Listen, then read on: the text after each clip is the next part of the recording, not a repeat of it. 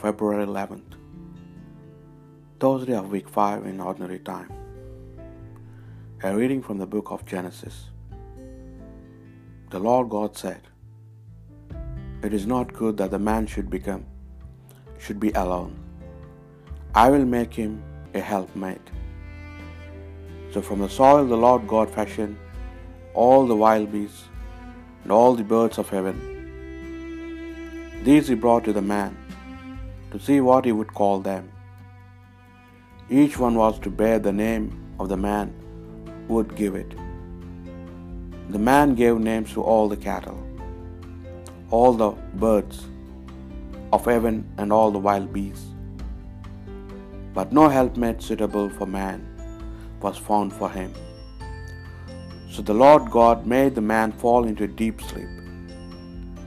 And while he slept, he took one of his ribs and enclosed it in flesh.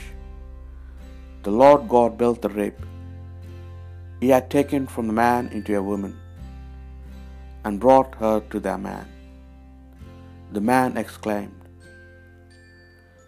This at last is bone from my bones and flesh from my flesh. This is to be called woman,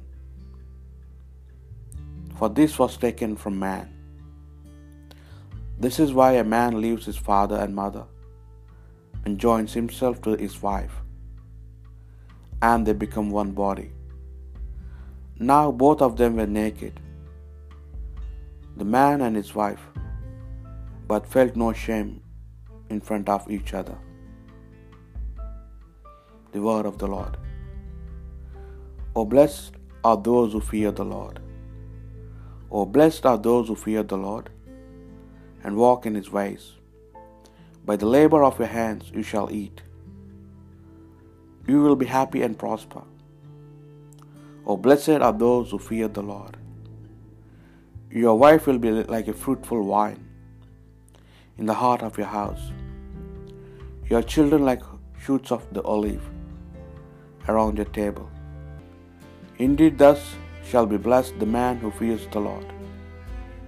May the Lord bless you from Zion all the days of your life. The Holy Gospel according to Mark. Jesus left Gennesaret and set out for the territory of Tyre.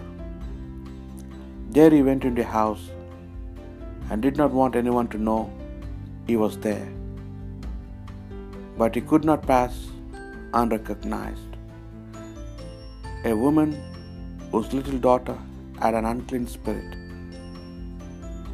heard about him straight away and came and fell at his feet. Now the woman was a pagan, by birth a Syrophoenician, and she begged him to cast the devil out of her daughter. And he said to her,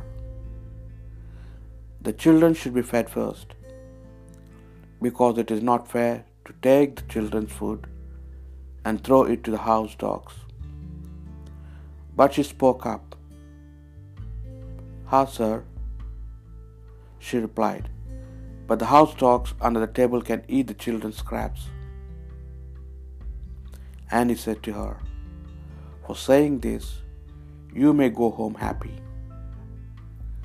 The devil has gone out of your daughter. So she went off to her room and found the child lying on the bed and the devil gone. The Gospel of the Lord.